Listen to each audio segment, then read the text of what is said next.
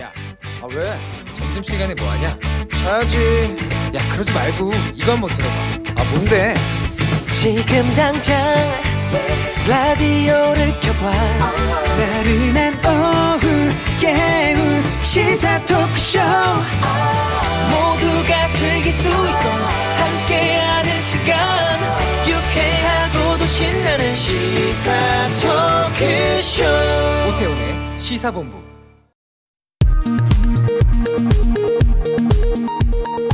정보센터 뉴스입니다.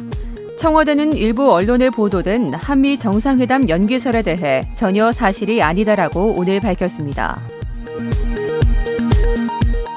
국내 신종 코로나 바이러스 감염증 3차 대유행이 정점에 달했던 지난해 12월 이후 코로나19 환자 중 사망자와 중환자 비율이 꾸준히 하락한 것으로 나타났습니다.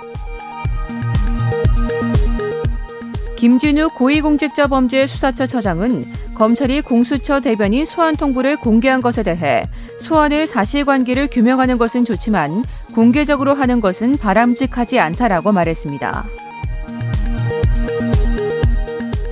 배우 윤여정이 현지 시간 22일 열린 제36회 인디펜던트 스피릿 어워즈 시상식에서 미국 독립영화계가 수여하는 여우조연상을 수상했습니다.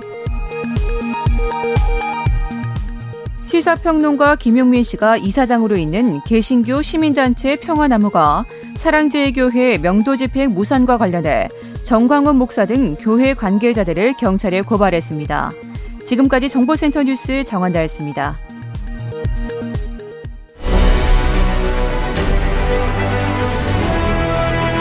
김철민의 본부 뉴스.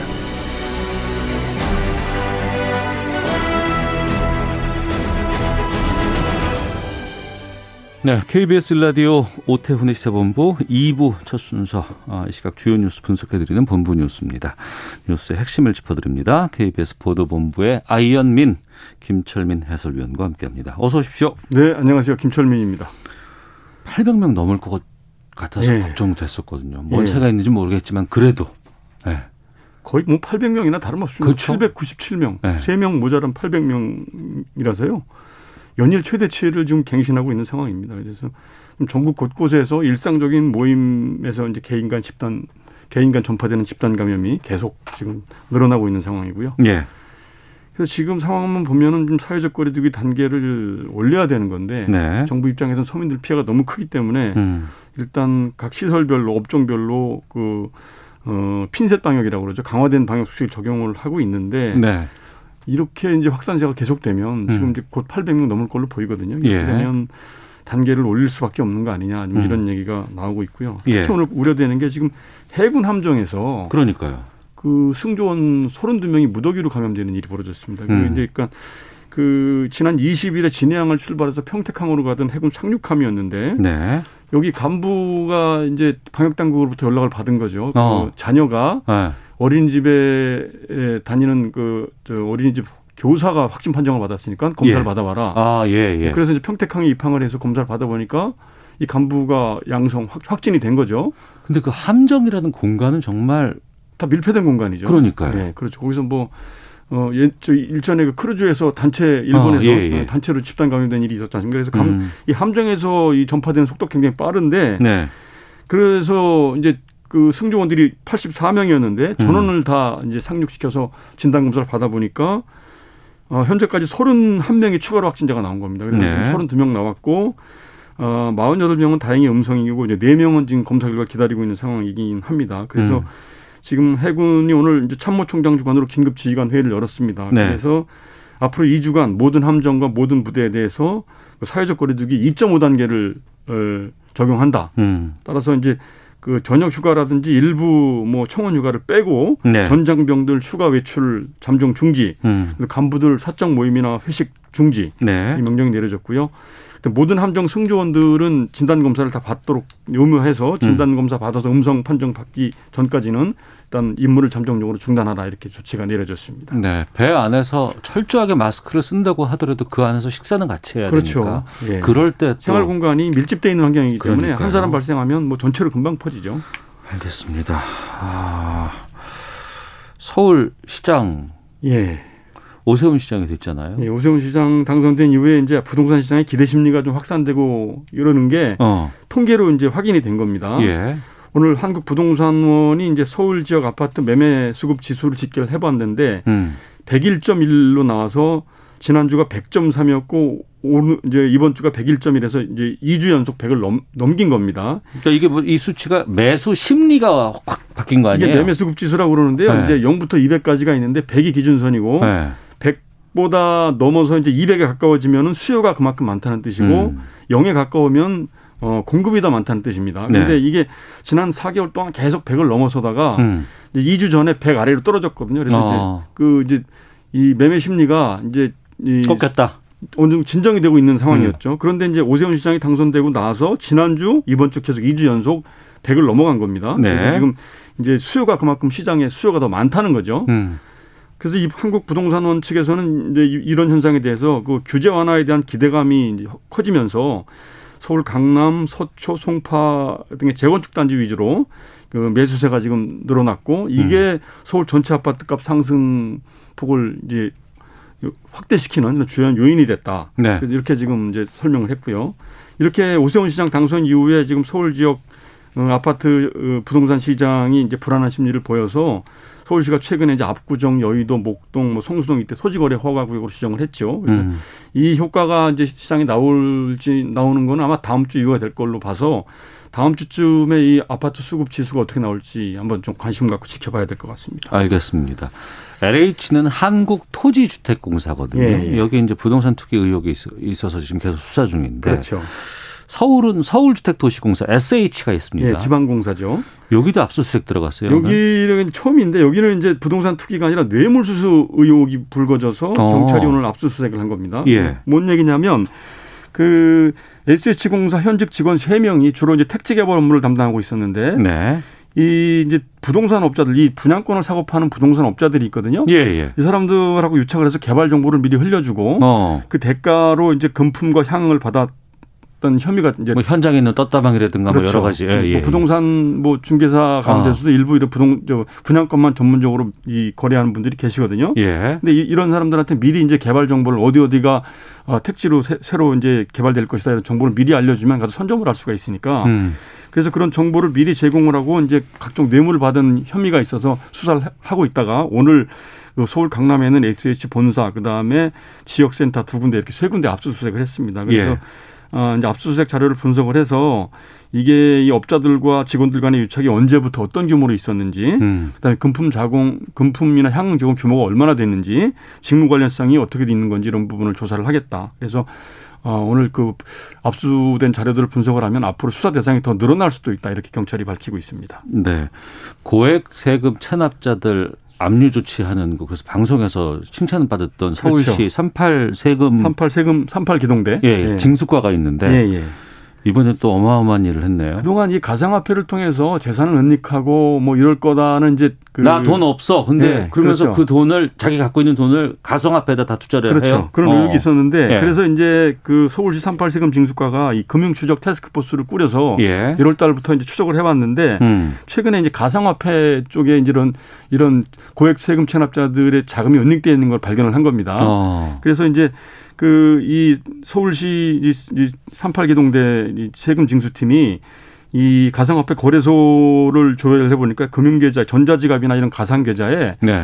그 체납자들의 재산이 많이 은닉이 돼 있었다고 그래요. 그래서 이제 그 체납자들한테 네. 일단 계좌를 압류를 하고 음. 그 세금을 안 내면 가상화폐를 현재 거래가로 매각을 하겠다. 아. 그래서 이제 세금 징수하겠다 이렇게 통보를 했습니다. 예, 그랬더니 이 세금 체납자들이 매각을 보류해달라 이러면서 바로 세금을 납부하기 시작했다고 그래요. 그러면서 오늘 사례를 다섯 가지를 이제 들었는데 네. 그중에 몇 가지만 말씀을 드리면 이 세금 체납액이 가장 높, 큰 사람이 이제 서울 강남의 한 병원장이었는데 50대 병원장인데 체납액이 10억 원이었다고 그래요. 10억. 예. 예. 예. 근데 가상화폐 계좌에 125억 원이 있는 겁니다. 가상화폐만 125억이요. 예, 예. 그래서 이 어. 계좌를 압류를 했더니 바로 10억 원 가운데 5억 8천만 원 바로 납부를 하고 네. 나머지 금액은 납세 담보를 제공할 테니 이제 매각을 하지 말아라 이래가지고 이제 좀 이제 그랬다고 그러고요. 네.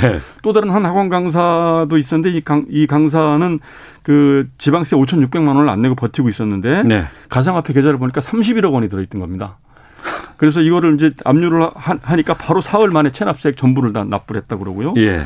또 다른 체납자도 이제 지방세가 3,700만 원을 이제 체납을 해서 11년 동안 버티고 있었는데 돈이 없다. 뭐 어. 낼 돈이 없다 이러고 있는데 이제 가상화폐 계좌를 보니까 1억 7천만 원이 들어있던 겁니다. 그러니까 예. 이걸 압류하니까 바로 또 전액 납부했다고 그럽니다. 그래서 음. 왜 이렇게 빨리빨리 납부를 하나 봤더니 네. 이 사람들은 가상화폐 가치가 더 오를 걸로 보고 있기 때문에 음. 지금 압류당하면 이, 이 임출금이 불가능하거든요. 그러니까 네, 네. 서둘러 이제 체납된 세금을 납부를 하고 어. 아, 더 이제 시세 차익을 그 더 거두려고 하는 이런 의도로 이제 바로바로 납부를 한 것이다 이렇게 서울시 측은 밝히고 있습니다. 있는 뭐가 더하다 뭐 이러는데 정말 그러네요. 이 진짜. 가상화폐가 이렇게 세금 탈루의 온상으로 작용되고 있는 게 확인이 아, 된 거죠. 아, 예. 알겠습니다. 자, 아, 저희 KBS 고태훈의 시사본부 본부 뉴스는 김철민 해설위원과 함께 아, 그동안 해왔었는데 오늘이 마지막 시간이 됐습니다. 예, 어, 또 어, KBS 여러 가지 인사 때문에 좀 예, 이렇게- 인사 때문에 이제 다른 데로 가게 돼서 네. 한 1년 정도 어, 애청자 여러분들하고 이 시간을 같이 했는데 네. 다음 주부터 못할 게 됐습니다. 그래서 음. 굉장히 죄송스럽게 생각하고 네. 다른 자리에서 또 뵐 수 있도록 최선을 다하도록 하겠습니다. 2시 중계탑은 계속 하세요? 네, 두시 뉴스는 계속 아, 진행합니다. 아, 알겠습니다. 그때 목소리 듣도록 하겠습니다. 그동안 고맙습니다. 네, 고맙습니다. 예, 김철민 해설위원 아이언민과 한 마지막 시간이었습니다.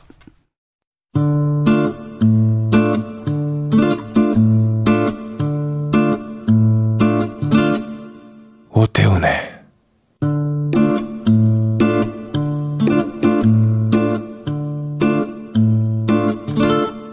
시사본부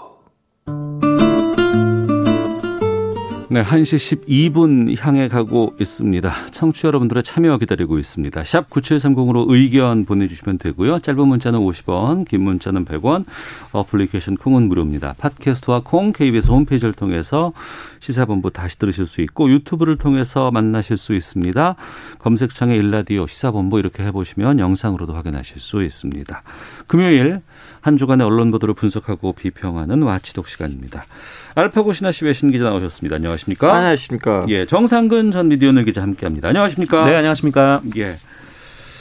어, 남양유업이 지난 13일 어, 유명한 그 유산균 음료 발효유 불가리스 네. 예.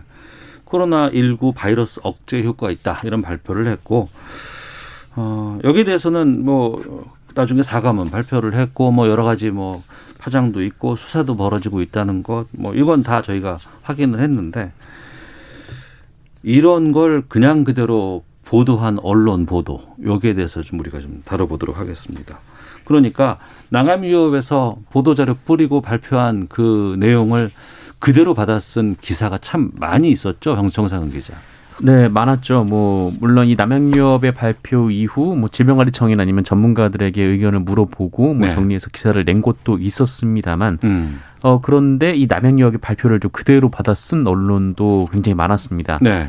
음, 지면에 실은 매체들도 있었는데 이 대표적으로 이제 전자신문이 그랬어요. 음. 그러니까 남양 유업 불가리스 뭐 코로나 억제 효과 있다 뭐 이런 제목의 기사를 실었고 네. 어, 부재를 통해서는 뭐 일부 쇼핑몰에서는 또 품절도 되고 또 주가도 폭등세다 이렇게 뽑기도 했고요. 음. 뭐 베- 메트로라는 신문 역시 이 지면으로 실기도 했었고 그리고 그 외에도 이 매일일보라든지 또 인사이트, 뭐 세계일보, 그 헤럴드 경제 등은 그 인터넷을 통해서 이 남양유업 측의 입장만 적어서 보도를 하게 됐었습니다. 네. 코로나19 백신 관련 보도가 오는데 역사의 길이 남을 그런 내용이라는 자조적인 평가 음. 이게 기자들 사이에서도 이번 일로 나왔다고는 하는데 보도 자료를 기업 쪽에서 보내거나 아니면 여러 가지 무슨 기관이라든가 뭐 안 출판사라든가 많은 곳에서 보도 보내잖아요. 그건 어마어마하게 많이 들어오죠. 근데 기본적으로 그걸 그대로 보- 보- 보도를 하는 게 아니고 어이 내용이 있으면 이게 맞는 것인지 한번 거- 의심해 볼 여지는 분명히 있을 것 같고 전문가에게 확인해야 되는 거 아니, 아닌가요? 그건 그렇진 않더라고요. 그래요? 실질적으로. 저는 그 시장을 잘 아는데요. 네. 중간에 그런 업체들이 있어요. 업체? 그 이제 그냥 기업하고 언론을 만나게 해주는 업체들이 있는데요. 어. 예. 이제 거기서 언론사별로 가격이 있어요. 어. 그러니까 매니판에서 찍으시면 돼요. 네. 그래서 예를 들면 이런 어, 뭐지 이제 보도 자료가 있는데 음. 이거 어디 어디 실어 드릴까요? 하면 이제 그분들이 찍어줘요. 음. 그럼 거기 거기 실어 주세요 하면 그러면 그 언론 보도 자료가 그 언론사들한테 자동적으로 갑니다. 네. 예, 밤에 부수가 좀 높은 언론사라면 좀 비싸고요. 음. 밤에 부수가 낮은 언론사는 한 10만 원 밑으로 돼 있어요. 하지만 그걸 검증하는 건 기자들의 숙명인 거 아니에요. 의무고. 이 이제 거기서 이제 그 중간 업체랑 contact 연결 중인 그 언론사 직원의 에, 결정에 따르는 거죠. 그때 음. 그 사람 입장에서는 어 그대로 실어주자고 하면 실어주는 거고 어. 그 사람 입장에서는 어, 아 이거 좀 약간 실어주면 문제도 생길 수 있다고 생각하면 음. 좀 약간 기자들한테 넘겨주고 네. 이거 좀 취재해달라고 할 수가 있는데 음. 대부분의 경우는 돈거리니까 회사가 돈을 벌어야 되니까 지금 네. 특히 이 시대에는 언론사들 너무 힘들잖아요. 어. 그래서 그걸 그대로 실어줘요. 그러면 언론사의 수익을 위해서 이런 일을 한다고요? 예. 뭐 알파고 기자의 말대로 그런 업체들이 있는 건 분명합니다. 그래서 음. 뭐 일종의 이제 그 네이버나 이 다음에 그 컨텐츠 제휴가 된 업체들이 그러니까 일종의 이제 그 매체들이 네. 어 이제 자신의 이제 아이디를 주고 이 음. 심지어 기사를 써서 그냥 그 업체에서 올리는 경우들도 있는데 네. 근데 이번 그 남양 유업 사태 관련해서도 좀 그런 과정을 거쳤는지는 뭐 확인된 음, 바 없지만 몰라요. 네. 음. 확인된 바 없습니다만 근데 이게 만약에 그런 게 아니라 그냥 단순히 이제 기자들이 이제 받아 쓴 거였다라고 생각을 해본다면은 사실 굉장히 좀 불성실하게 기사를 쓴 거라고 볼 수밖에 없겠죠. 그러니까 네. 이게 지금 미디어 오늘에서 이 관련 기사를 쓰면서 이 질병청에 문의를 했더니 음. 그 2분 만에 답변을 주더라 이렇게 기사를 썼는데 네. 어, 물론 이제 그때는 이제 뭐 이 남양 유업 관련 논란이 뭐 커진 상태니까 뭐 지명관리청에서도 바로 답변할 수 있는 준비가 돼 있는 상태였다.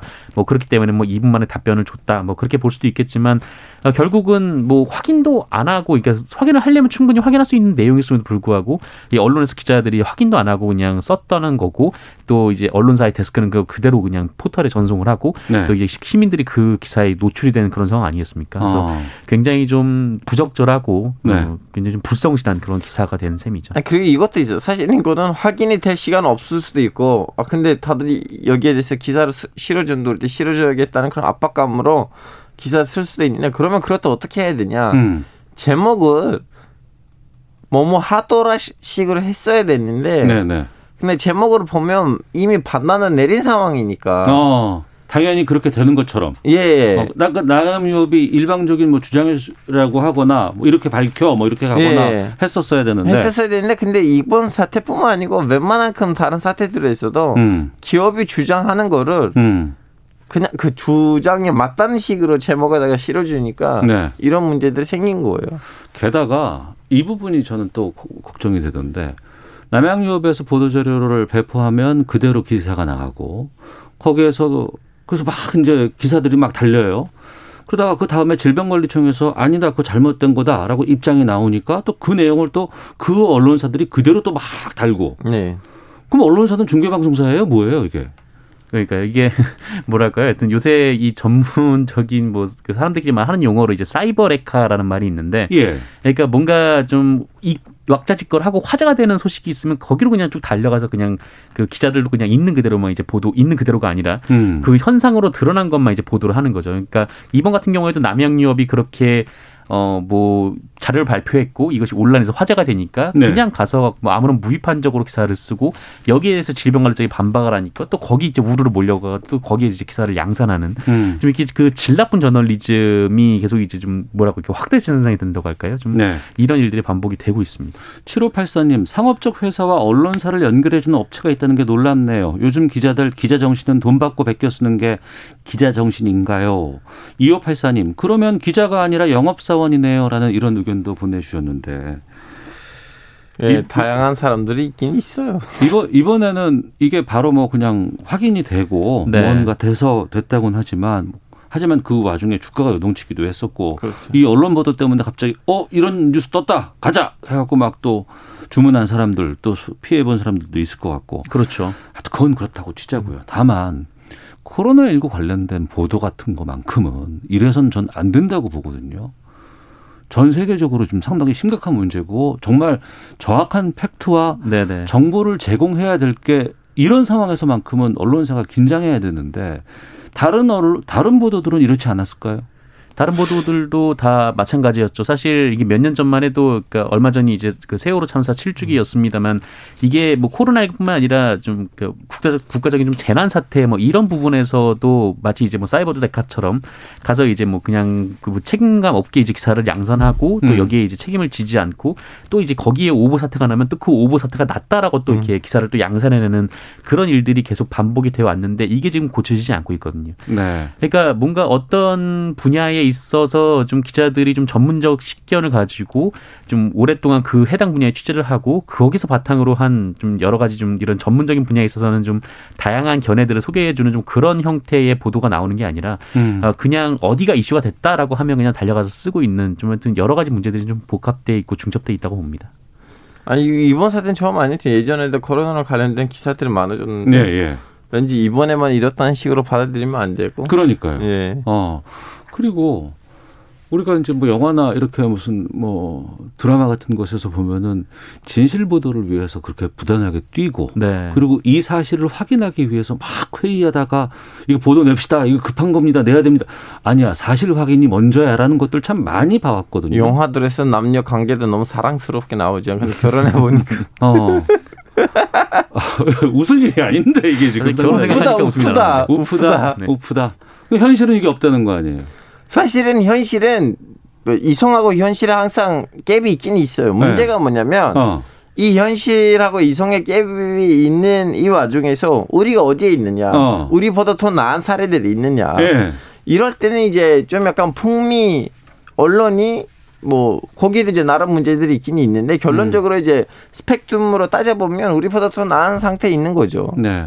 아, 물론 우리 주변에도 그런 고민을 하고 진실 보도를 하기 위해서 음. 무단히 애를 쓰고 불이익을 받으면서까지도 노력하는 기자들이 있어요. 있는데 근데 이런 좋아요. 분위기 상황이 이렇게 계속해서 퍼져나가고 수익에 네. 막 매달려 버리고 이래 버리면 그리고 이제 포털에서는 다룰 수 있는 것들이 즉각적이고 이런 것들만 주로 중심적으로 보도가 된다 그러면 그분들이 설 자리가 없는 거 아니겠습니까? 그렇죠. 뭐 어떤 이슈에 대해서 뭐 수천 개, 수만 개의 기사가 나오기도 하지만 이 기사만 보고 실체를 완벽하게 파악할 수 있는 기사는 사실 몇 개 안 되는 게 음. 우리나라 이제 좀 현실이거든요. 그리고 네. 뭐 이렇게 그 언론 소비에 그러니까 뉴스를 소비하는데 좀 중심이 포털로 옮겨지면서 어 이렇게 뭔가 좀 그 우리나라의 언론들이 대응하는 방식이 포털에 누가 더 많이 또 음. 누가 더 빨리 쏘느냐 이 부분에 좀 중점을 맞추다 보니까 네. 어뭐 작은 매체들 같은 경우에는 그냥 알파 기자 얘기한 것처럼 뭐 어떤 업체가 껴가지고 그런 식으로 일종의 이제 장난하는 경우들도 굉장히 많고 음. 큰 언론사 같은 경우에는 그냥 기자들이 기사를 쓰고 나서 데스크에 뭐 검토도 없이 그냥 즉각 즉각 포털에 보내버리는 일 들도 굉장히 좀 많이 일어나고 있거든요. 예. 그러니까 우리가 잘 알고 있는 여러 그러니까 큰 언론사에서도 이런 일이 비일비재한데 음. 어, 그러다 보니까 이게 검증이 제대로 안 되고 또 어, 빨리빨리만 쓰고 많이 많이만 쓰다 보니까 기사의 질도 떨어지는 그런 악순환이 좀 이어지고 있습니다. 알겠습니다. 청취자 이선화님, 요즘 기자들 자신들의 소명의식은 다들 어디로 갔을까요? 최재주님, 정말 오늘로 확실히 알았네요. 이 기자들의 질 떨어지는 그런 이유가 있었군요. 라는 의견도 보내주셨습니다. 다들 그렇지 않습니다. 네. 776님 음. 그러지 마세요. 와치독 함께하고 있습니다. 아, 하나 더 보겠습니다. 종합일간지 아시아투데이라는 곳이 있는데 여기에 사장과 부사장의 자녀들이 이 회사에 기자로 입사를 했다. 어, 어떤 문제가 있는 거죠? 네, 어, 뭐, 안 그래도 어제 그, 뭐라고 할까요? 그 이해충돌 방지법 이게 음. 통과가 됐는데 이제 기자들은 적용이 안 되지 않았습니까? 이번에. 네. 근데 좀 그런 상황에서 좀 이게 좀 안 좋은 소식이 들려온 건데 음. 이게 뭐냐면은 이 선상신 아시아투데이 사장의 딸이 이 지난해 3월에 이제 아시아투데이에 입사를 했다 뭐 이런 얘기였습니다. 그러니까 네. 뭐 지난해 7월에 이 아시아 투데이가 공채를 했는데 그 음. 공채를 통해서 들어간 건 아니고 네. 이 별도로 인턴 기자를 하다가 정규직으로 혼자 이제 전환이 됐던 아, 경우고. 공채를 해서 통과한 것도 아니고. 네네. 어. 어, 일종의 이제 그 인턴 기자로 들어갔다가 이 정규직으로 전환된 사례고. 네. 어, 그리고 정규성 부사장 겸 편집국장의 딸도 이 지난해 6월부터 이 아시아 투데이에 뭐 입사를 했는데, 음. 어, 5년차 기자라고 하고요. 이 현재는 아시아 투데이 정치부 국회 반장을 맡고 있다라고 합니다. 네. 어, 이 정규성 부회장 딸이 채용될 때도 역시 혼자 네, 채용이 된 걸로 알려져 있습니다. 네. 우리가 재벌이라고 하잖아요. 그리고 재벌 2세, 3세 이런 얘기들 많이 해왔잖아요. 네. 우리의 특수성이라고 얘기를 했었고 막 우리가 욕한 적도 있었는데 언론사에서도 그러면은 이렇게 편법으로 아니면은 제대로 된 정규 어 경쟁 코스를 거치지도 않고 들어와서 또 사주 아니면 사장의 아들들, 딸, 자녀들 이런 사람들이 또 승승장구 또 그냥 어떻게 입사만 하면은 또 계속해서 좋은 어, 보직을 받고 또 올라가는 거 아니에요? 그래서 저는 이 주제 우리 예전에 또 다른 언론사에서도 이런 일이 벌어졌으니까 우리는 한번 다른 적이 있었잖아요. 있었습니다. 동아일보, 예, 동아일보였었죠. 네, 네. 딸이 네, 입사한 저 이제. 그때도 똑같은 말씀 드렸는데 저는 오히려 이런 문제에 있어서 조금 음. 더 자유 경쟁 에 맡기는 걸로 갑니다. 왜냐면 어차피 이 언론사들이 우리 국민의 세금으로 운영되는 언론사들 아니고 음. 일종의 기업이거든요. 네. 기업이다 보니까 오히려 뭐라고 해야 되나 그뭐 독자들이 이걸 알아서 판단하고 아 이런 분위기야 언론사라면 나 이제 구독을 끊겠다 뭐 이, 런 어. 식으로 가야 된다고 저는 보고 있습니다. 하지만 우리나라 언론사들의 상당수들은 어, 이번에도 저기 유료 부스 때문에도 논란이 있었지만 네. 정부의 광고라든가 이런 것들을 통해서 지원은 숱하게 이루어지는 건 있거든요. 네. 근데 그러니까 그게 단순히 그 뭐 회사의 뭐 주주라든가 아니면은 뭐 오너라든가 그들의 독자적인 회사로만 보기는 쉽지 않은 부분도 있습니다. 물론 그렇긴 어. 한데 근데 좀 약간 KBS 같은 분위기가 아니니까 어. 저는 오히려 이런 일이 있다는 것을 음. 또 다른 언론사들이 음. 이제 아. 좀 약간 알리고 알리고 다음에는 다시는 뭐 이러지 못하게끔. 예 이제 이걸 다음에는 독자들한테 맡겨야 된다는 걸로 저는 음. 보고 있어요. 아, 저기는 저렇게 특혜 채용 의혹이 있는 것이 네. 용인되는 회사야 이런 것들. 네, 그리고 오히려 이제 우리 기자들은 여기서 해야 되는 거 뭐냐면 이걸 알리고 난 다음에 이제 그 채용되는 분들이 진짜 기자로서의 그 과실이 있는지 없는지 예를 들면 음. 과실이 있는데도 이렇게 채용이 됐다면 그 진짜 큰 문제고 네. 근데 과실로서 진짜 개- 기자 그 기사들 잘 쓰고 있다 나름 취재를 잘하고 있다 음. 이런 식이었다면 뭐 큰 문제도 어, 문제이긴 하지만 큰 문제가 아닐까 싶다는 생각. 정상훈 기자, 뭐 네. 사장, 부사장에다가 뭐 대주주 뭐 이렇게 계속 특수관계인들의 부정 채용 의혹이 나오고 있는 이 아시아 투데이는 어떤 언론사입니까? 음, 뭐 종합일간지, 그러니까 신문을 발행하는 그 매체이고요. 그 예. 2005년에 창간을 했습니다. 그래서 음. 어, 관련해서 지금 한 15년, 16년 넘게 지금 운영이 되어 왔는데, 네. 어, 그런데 이 회사 뭐 내부에 보면은 좀 뭐랄까 이렇게 소통이 좀 경영진과 이 노조 간에 좀 원활하게 이루어지진 않는 좀 그런 분위기였던 것 아, 같아요. 언론사에 노동조합이 있을 거 아니에요, 진짜. 네, 이 네. 노동조합이 있고 그 아시아투데이 노동조합이 이제 2017년에 출범을 했는데 네. 어, 그때 이제 그 회사에서 이 노동조합 활동에 대해서 그 일종의 좀 탄압으로 비칠 수 있는, 음. 그러니까 뭐, 어, 이른바 이제 주동자 색출이라고 할까요? 그 네. 노조 활동을 하는 사람들을 색출해내라 뭐 이런 어, 좀 얘기들이 있었고 그 음. 논란 때문에 이 노조위원장과 부위원장이 퇴사를 하는 좀 그런 일도 있었다라고 합니다. 음, 안 좋은 거네요. 네. 근데 이런 일들이 언론사에서 있다 보면 그래서 저 사람은 뭐, 뭐, 사주와 뭐 집안이야. 네. 이런 거 얘기되면은 이 회사가 언론사로서의 기능을 제대로 할 수 있을까? 왜냐하면 정식으로 들어온 기자들도 좀 심리적인 박탈감 같은 게 상당히 클 수도 있을 것 같은데. 어 이제 남의 가게이니까 거기 있는 제품들이 얼마나 뭐지 성품이 나오는지 안 나오는지는 음. 저는 항상 이럴 때는 독자들한테 맡기는 거는 더 맞다고 생각해요. 왜냐면 네. 네, 어떻게 보면 우리들 지금 다 언론사이잖아요. 우리는 음. 지금 KBS 입장에서 거기에다 뭐라고 하는 건데 네. 물론 뭐 윤리적으로 봤을 때는 그렇게 너무 좀 약간 예뻐 보이진 않죠. 윤리해 음. 보이진 않죠. 근데 결론적으로 뭐 자유시장 제재에서는 네. 다른 언론사들의 역할은 이런 사건들을 음. 국민한테 독자들한테 보여주는 거라고 저는 보고 있어요. 네. 이제 언론이 이제 언론으로 우리나라에서 유지를 하면서 그 자꾸 이제 언론인들이 바라는 그 일종의 좀 이렇게 특별한 지위나 위치 같은 게 있어요. 그러니까 음. 우리는 국민을 대신해서 누구인가 이제 질문을 하는 사람들이기 때문에 좀 뭐라고 할까요? 좀 어느 정도 그 행위가 좀 위법성이 돼 있을지라도 그좀 이렇게 위법 그 법적으로 따져 묻지 않는 네. 그런 게 특혜들도 좀 받고 아, 그러니까 뭐 세무조사 같은 것도 잘 안 하고요 언론사 같은 음. 경우에는 하여튼 이래저래 우리나라에서 이 언론의 역할을 좀 중요하다고 판단해서 좀 봐주는 것들이 있는데 네. 이런 식의 행위들이 이어진다면 결국은 이제 언론 전반적인 신뢰를 깎아먹는 음. 그런 행위가 되겠죠. 그러니까 언론 자유를 보장하는 이유가 있거든요. 네. 근데 그 보장 뒤에 숨어서 자신들의 사회 사역을 만약에 추구한다거나 이런 것들을 하는 곳이면 사회 비판적인 목적을 이행해야 될 언론사의 기능이 없는 곳인데 그런 부분들은 우리가 좀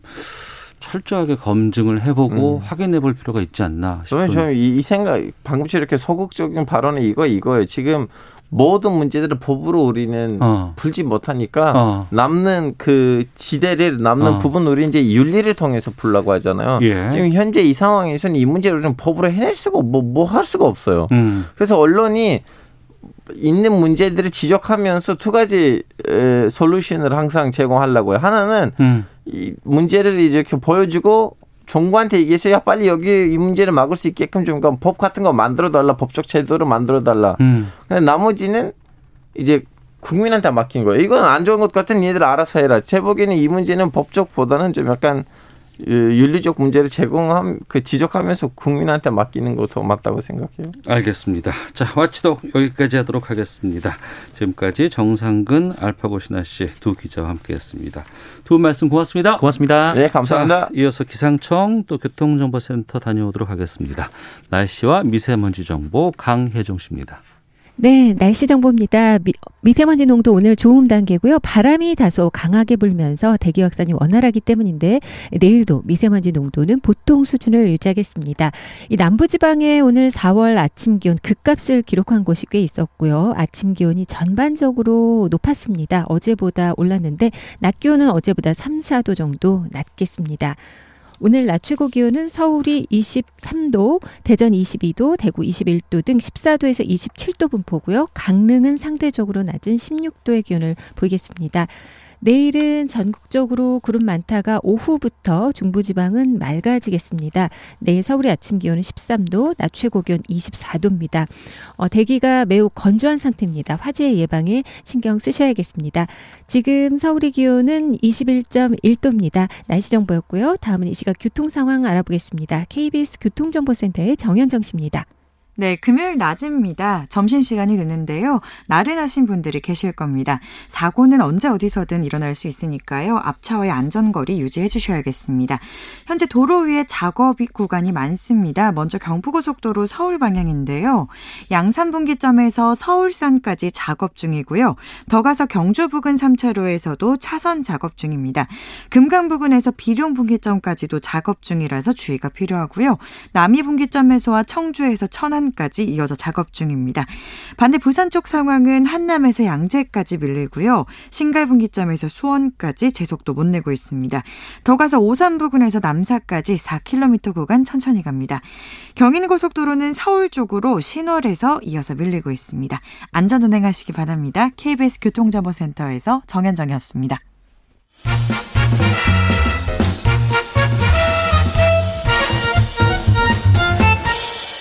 오태훈의 시사 본부.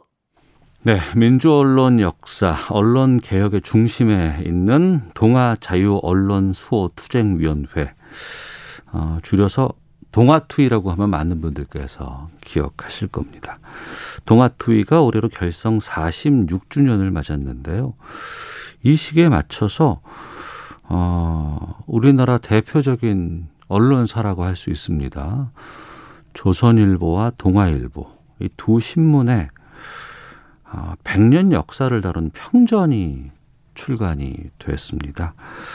시사본부 금요초대석 어, 동아 조선평전의 저자이자 건국대 미디어 커뮤니케이션 학과 손석춘 교수와 함께 앞서서도 저희가 언론에 대한 쓴소리 많이 했었는데 언론 문제 또 어떻게 언론이 나가야 할지 잘못된 건 어떻게 바꿔야 할지 좀 말씀 나눠보도록 하겠습니다.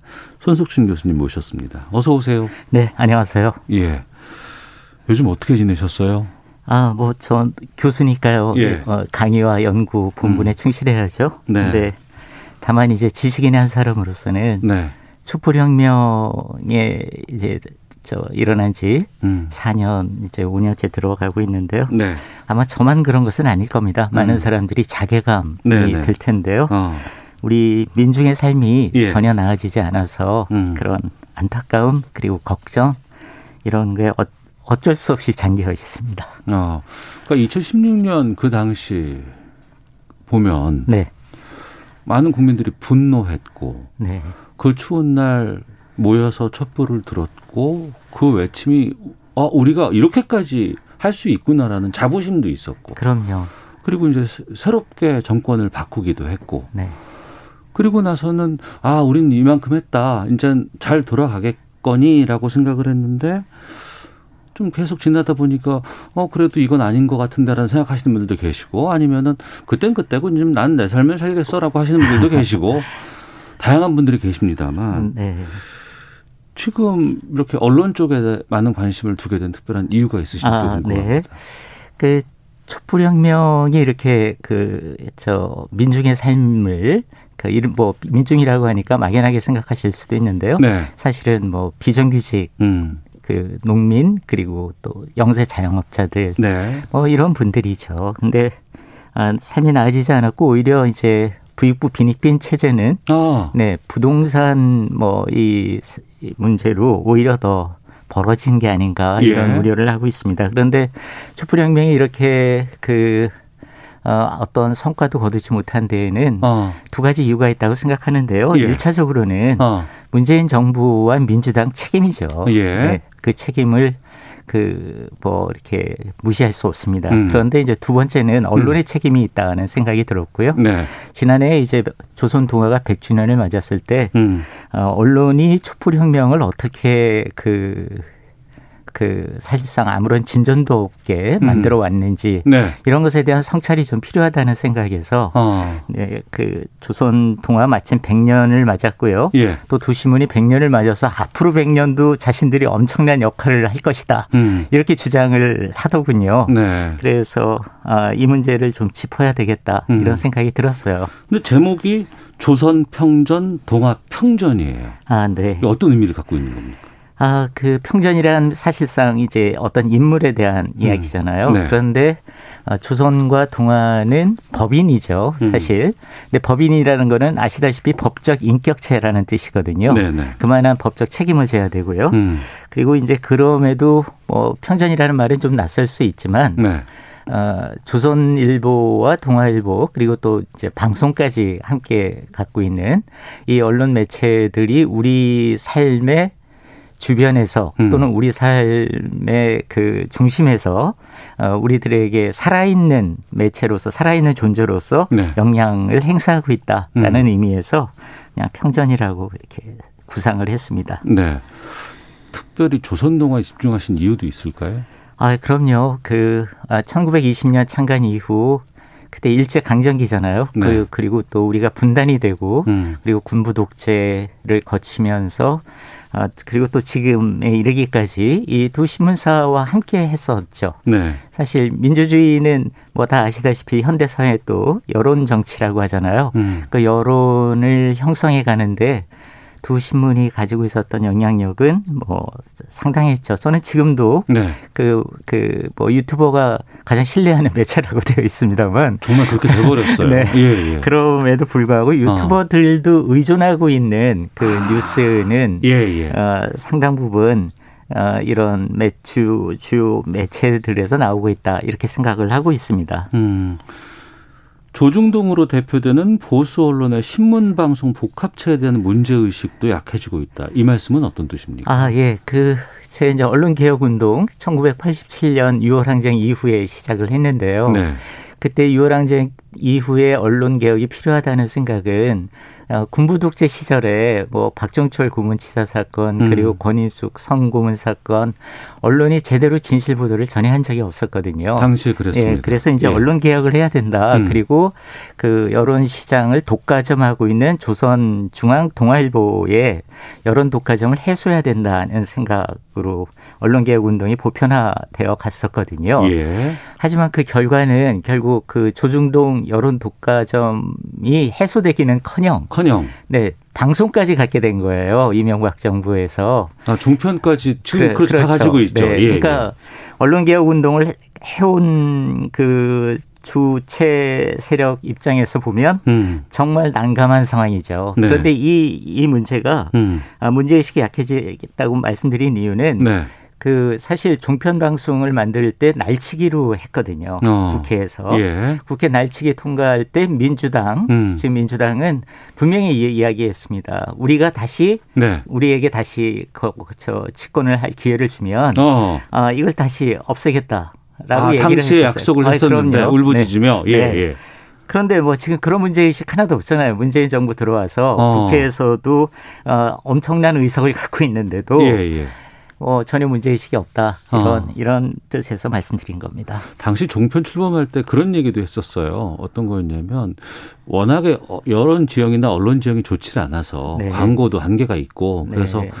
그 종편 네개저 살아남지 못한다. 두개 정도나 겨우 살아남을까 싶었는데 네. 지금까지 계속해서 위치를 갖고 있잖아요. 네. 이건 어떻게 보세요? 그렇죠. 이제 어떤 분은 심지어는 이제 그 조중동이 종편을 가지면 음. 조중동 필망이다 이런 식의 이야기도 주장을 하고 네. 그랬었는데요. 나이브한 생각이죠. 그것은 음. 자본의 힘을 과소평가한 그런 사례입니다. 이제 네. 하지만 뭐 그 자본 한국 사회를 지배 그 해오고 있는 그 수출 대기업 자본 중심 음. 그리고 그 자본을 대변하고 있는 조중동 매체 그들이 방송을 해 가는데 네. 그 한국의 지배 질서가 뭐 돕지 않겠습니까? 음. 네. 그리고 그런 그 지난 10년이 바로 그 결과이고요. 뭐 종편은 지금 상당히 자리 잡아가고 있죠. 문재인 네. 정부 들어서서 오히려 더 어. 자리 잡아가고 있는 네, 예. 이런 안타까운 상황이 벌어지고 있습니다. 어. 하지만 생각이 다른 쪽에서는 네. 아 그렇지 않다 보수 쪽에서는 상당히 여기에 대해서 기대를 거는 것도 있고 네. 이들이 내가 봤을 땐 또 올고 준 보도들도 많이 하고 있다더라라는 분들도 계시잖아요. 아 그러니까요. 네. 지금 잘 말씀하신 대로 예. 그 문재인 정부 들어서서 어. 오히려 이제 권력 감시 제대로 하고 있지 않느냐라는 예, 예. 이야기가 돌고 있는 거예요. 어. 그러다 보니까 20대들 사이에서도 예. 그 흐름이 어, 상당히 이번 선거에서도 음. 나타났듯이 어, 민주당이 보기에는 황당하게 나타났겠지만 예. 하지만 그거는 아까도 처음에 말씀드렸듯이 일차적으로 정부와 민주당의 책임이 있어요. 음. 그러니까 촛불 혁명에 나섰던 많은 사람들 또 20대들도 많이 나섰는데 네. 그들의 요구를 정책화하지 못한 것 음. 그리고 또 어 그 무조건 그러니까 문재인 정부에 대해서 비판 보도를 하면 다 그것을 기레기로 이렇게 취급해 버리는 네, 네. 그이 문재인의 열성 지지자들이 있지 않습니까? 음. 그 역작용입니다. 네. 그러니까 언론 개혁이라는 것이 어떤 특정 정파를 위한 것이 아니잖아요. 음. 어, 진실과 정의를 위한 그런 언론 그리고 공, 민주 공론장을 형성하기 위한 것인데 네. 근데 마치 그 문재인 정부를 비판을 하면 그것이 잘못된 양 음. 이렇게 몰아간 그 결과가 네. 역으로 오히려 어. 역풍을 불러일으켜서 예. 어, 조 조선 TV 조선 뭐 이런 쪽이 오히려 권력 감시를 충실히 하고 있는 게 아니냐 어. 이런 현상까지 나타나고 있는 거죠. 어. 하지만 뭐 잘 아시다시피 TV 조선이 사실의 근거에서 그 권력 감시를 하고 있지 않은 그런 음. 사례들도 많이 있지 않습니까? 예. 이제 그렇게 생각해 보면 음. 아, 정말 안타까운 일이죠. 음. 손 교수께서 이 보수 신문에 특히 뭐 신문을 바로 평가하는 것도 있지만 언론 사주 문제를 상당히 많이 오랫동안 네. 파헤쳐 오신 분으로 알고 있습니다. 네. 여기에 대해서 좀 말씀 좀. 왜 언론 사주 문제가 중요한 겁니까? 아, 이제 그 공영방송 같은 경우에는 네. KBS에 계시잖아요. 네 네. 아, 5년마다 정부가 바뀌면 네. 사실 이제 그, 그 전 정부에서 음. 좀 쓴소리를 했다가 잘못되더라도 사실 살아날 기회가 있잖아요. 음. 근데 신문사 같은 경우에는 사주가 있기 때문에 네 네. 그 일반 그 대기업하고 마찬가지입니다. 어. 그 오너라고 흔히 이야기하는 언론 예. 자본이죠. 음. 그들이 자자손손 세습해 오거든요. 아. 그래서 거기에 들어가서 입사해서 네. 기자가 한 번 사주에 눈밖에 나면 음. 그럼 이제 기회가 없는 거예요.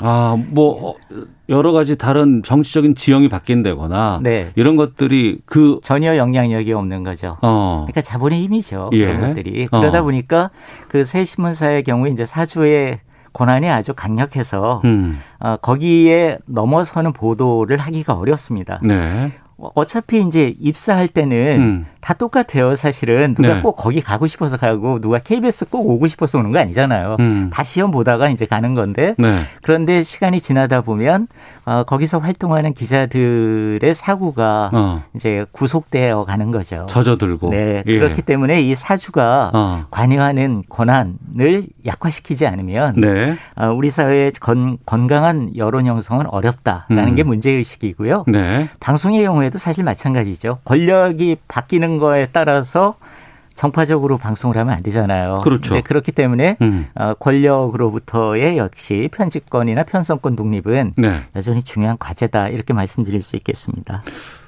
해외 정말 이 백년 역사를 갖고 있는 언론사는 흔치 않을 거 아니에요. 네, 그렇죠. 그 나라마다 몇 곳 그렇게 많지는 않을 거예요. 네. 다른 해외 사례는 어떻습니까? 네. 언론사들 어떻게 운영되고 있는 네, 거예요? 흔히 뭐 이제 조중동의 그 보도에 익숙한 많은 사람들은 해외에서도 그렇게 하는 걸로 알고 있는데 그렇지 예. 않죠. 어. 사실 자본주의 사회에서 대기업들이 자기 자식에게 기업을 물려주는 사례는 그렇게 많지 않습니다. 당장 예. 애플만 하더라도 음. 스티브 잡스가 자기 아들에게 물려줬나요? 그렇지 않잖아요. 그렇죠. 그런데 우리는 이제 그렇게 생각하고 있고 신문도 마찬가지죠. 음. 그 물론 예외적인 경우도 있어요. 뭐 네. 뉴욕 타임즈 같은 경우에 5대째 지금 가고 있는데 어, 아 뉴욕 타임즈는 그 가족으로 그렇습니다. 이렇게 운영이 가족 돼요. 경영입니다. 하지만 거기 엄격하죠. 어. 그, 그, 정, 저, 후계 선출 과정이 엄격합니다. 우리하고 다른 게 가장 네. 결정적인 것은 사주가 그, 다른 그 제국주의, 음. 그것도 자신들의 제국주의가 아니라 다른 나라의 제국주의 침략, 그 제국주의에 협조한 음. 이런 사람들이 가족 경영을 하고 있는 나라는 없습니다. 어. 이건 사실 우리가 그만큼 친일 청산을 하지 못했던 것인데요. 네. 우리 일본을 상당히 많은 사람들이 이제 일, 뭐 일본에 대해서 상당히 좋지 않은 감정, 음. 아 당연히 가질 수밖에 없죠. 그런데 그 일본만 하더라도 네. 일본에서 전 전쟁, 제국주의 전쟁에 동의했었던, 공감을 음. 했었던, 동조했었던 신문사 사수들은 다 쫓겨났어요. 아, 쫓겨났어요. 아, 그럼요. 어. 네. 근데 이제 정작 한국은 다른 다른 나라 일본 제국주의에 협, 협력하고 음. 이랬던 신문들이 여전히 네. 그 가족 가게가 지금도 4대째 이제 이렇게 세습해 오면서 음. 우리 여론 시장을 독과점하고 있는 거죠. 네. 그러니까 저는 그런 궁금증이 있는 게 그 전엔 그랬다고 하더라도 또 우리 국민들이 워낙에 지금 깨어 있는 분들이 많이 계시고 시민 의식도 높기 때문에 이런 부분들은 제어하고 바꾸고 나갈 수 있다고 생각을 하거든요. 그리고 그랬을 거라고 하고 그런 움직임들이 많이 있었는데 네. 그래도 승승장구 계속해서 오고 있잖아요. 네. 그건 왜 그렇다고 보세요? 아, 그 이제 그 언론 운동을 많이 많은 사람들이 해 왔지만 예. 그럼에도 불구하고 조중동 매체력이 있어요. 음. 그 조중동 매체력은 단순히 독자에만 가는 것이 아니라 네. 정치인, 경제인 그리고 학자에게 아주 큰 영향을 끼치죠. 네. 그 그러다 보니까 정치가 지금도 우리 한국 정치를 보면 음. 어떤 특정 정당과 어떤 특정 신문이 함께 가고 있는 모습을 볼 수 있지 않습니까? 네. 근데 뭐 자세히 논의하기에는 좀 자리가 시간상 적절하지 않은 것 같고요. 네. 이제 그렇게 해 오니까 음. 그러니까 정치 지배 세력 그리고 자본을 가진 경제적 지배 세력과 결탁되어 있기 때문에 네. 거기에 이제 또 그 학교 대학 교수들까지 음. 이렇게 가세를 해 있고 네. 그러다 보니까 쉽지 않죠. 일반 그 수용자들이 예. 넘어서기에는 음. 구하나 사구님께서 종편 만들어질 때는 조중동의 양손에 칼을 쥐어준다는 것을 몰랐어요. 국민들이 그릇된 판단을 하게 된 데는 언론의 영향이 크다고 봅니다. 라는 의견도 주셨는데 네. 또 많은 분들은 이렇게 여쭤보시네요. 5929님, 9531님들 분들께서 그러면 KBS에 대해서는 어떻게 생각하십니까? 교수님 이렇게 얘기해 주셨거든요. 아, 네. 예. KBS에 대해서는 지금 KBS 안에도 고민하는 분들이 많이 있잖아요. 음. 그리고 현재 또 국회에도 네. 그저 법안이 제출되어 있습니다. 예. 공영방송 지배구조 개선에 대한 개선에 예, 대한 법안들이 있죠. 그리고 예. 또 전국 언론 노동조합, 음. KBS 노동조합이 함께하고 있는 전국 언론 노동조합에서도 청와대 앞에서 지금 1인 시위하고 있어요. 네. 그런데 이제 문제는 음. 사실 지금 잘 오태훈 그 진행자께서 잘 말씀한 것처럼 언론 개혁에 대한 이런 사람들의 여론이 촛불혁명도 일어났고 그렇기 때문에 네. 얼마든지 나아갈 수 있는 가능성이 있는데 음. 아쉽게도 네. 정말 안타깝게도 음. 그 중심이 될 주체가 될 그 분들이 그 너무 그 문재인 지지의 틀에 갇혀 있다는 겁니다. 어. 이제 흔히 이제 문파 뭐 이렇게 이야기를 하잖아요. 예. 그분들이 그렇게 그 갇혀 있음으로 해서 어. 더 나아가지 못했고 예. 그 결과는 아마 본인들이 전혀 원하지 않았던 대로 어. 문재인 정부, 문재인 대통령에게 예. 엄청난 정치적 부담으로 지금 나타나고 있다. 이렇게 어. 말씀드릴 수 있겠습니다. 예. 그래서 한국에서 언론 개혁에 그 시민적 주체로 나, 나, 나설 수 있는 사람들, 어. 이 사람들 바로 그 노무현 바람을 불러일으켰던 노파 그리고 문재인 지지 세력인 문파일 텐데 예. 이분들의 시선이 갇혀 있어요. 어. 조금만 더 함께 나아가려고 예. 그좀 자기 자신의 그 마음을 좀 열어놓으면 어. 그렇다면 훨씬 더 함께 할 수 있고 그리고 그 아마 그 나아갔을 경우에 민주당의 입법 흐름도 달라질 겁니다. 어. 근데 민주당 안 움직이거든요. 예, 예. 이 아까 어. 말씀드렸던 그런 지배구조 개선이라든가 편집권 독립에 전혀 움직이지 않잖아요. 어, 정치권 부분도 있겠습니다만 또 언론인 스스로의 문제도 상당히 좀 크지 않을까 싶은 생각이 들거든요. 그럼요. 언론인 스스로 뭐 왜냐하면 그 전에 동아투이 활동하신 분들이나 이런 네. 분들은 뭐 정치적인 어떤 지원이라든가 이런 거 전혀 없어도 깨치고 어떻게 바꿔보자 하는 노력들을 꾸준히 하고 지금까지도 해오시는 것으로 알고 있는데. 아이 그렇죠. 그 뭐 언론인들 스스로 나서지 않는 한 음. 뭐잘 밝혀지지 않는데 네. 아까 말씀드린 대로 음. 조중동에 있는 기자들의 손에만 맡기기에는 네. 그 사람들이 사주와 맞서기엔 너무 버거워요. 음. 그렇 이제 사실 제가 그 당사자이기도 한데요. 네. 동아일보 사주를 현직 기자로 있을 때 음. 비판을 했고 네. 결국 이제 나오게 됐는데요. 음. 그 그래서 제가 나오면서 이제 생각했던 거는 기자들이 마음껏 언론 활동을 할 수 있도록 네. 언론 자유를 누릴 수 있도록 음. 신문사 소유 구조 그리고 그 독점적인 소유 구조에 기반한 편집권 네. 장악 음. 이런 걸 완화시키는 입법을 하자라고 네. 해서 이제 언론개혁 시민연대 만들고 음. 계속해서 해왔는데 네. 민주당은 움직이지 않습니다. 어. 이, 어, 그게 가능한 가능한 정당인데 사실은 네, 네. 예, 노무현 정부 때도 다수당이었죠. 음. 국회. 지금도 뭐 지금은 노무현 정부 때보다 더 다수당입니다. 예. 근데 지금 전혀 없어요. 그런 음. 음. 식임이 음. 그, 그, 뭐, 물론 언론인 스스로의 책임도 있겠죠. 예. 그런데 거기에만 그래서 이제 뭐 저는 그 시청자, 청취자분들께서 음. 그래서 기자들 자신, 기자들을 비판하는 거 좋아요. 의미예요. 그럴 어. 수 있죠. 그런데 그렇게 하기 전에 아까도 말씀드렸지만 문파 분들이 예. 기레기 기레기 욕하는 거 좋습니다. 음, 음. 그런데 한 발 더 나아가서 네. 언론 자본의 문제를 해결할 수 있는 음. 것까지 나아간다면 네. 훨씬 더 나아지리라는 생각을 갖고 있는 거죠. 어. 그- 그 부분 한번 그럼 더 여쭤볼게요.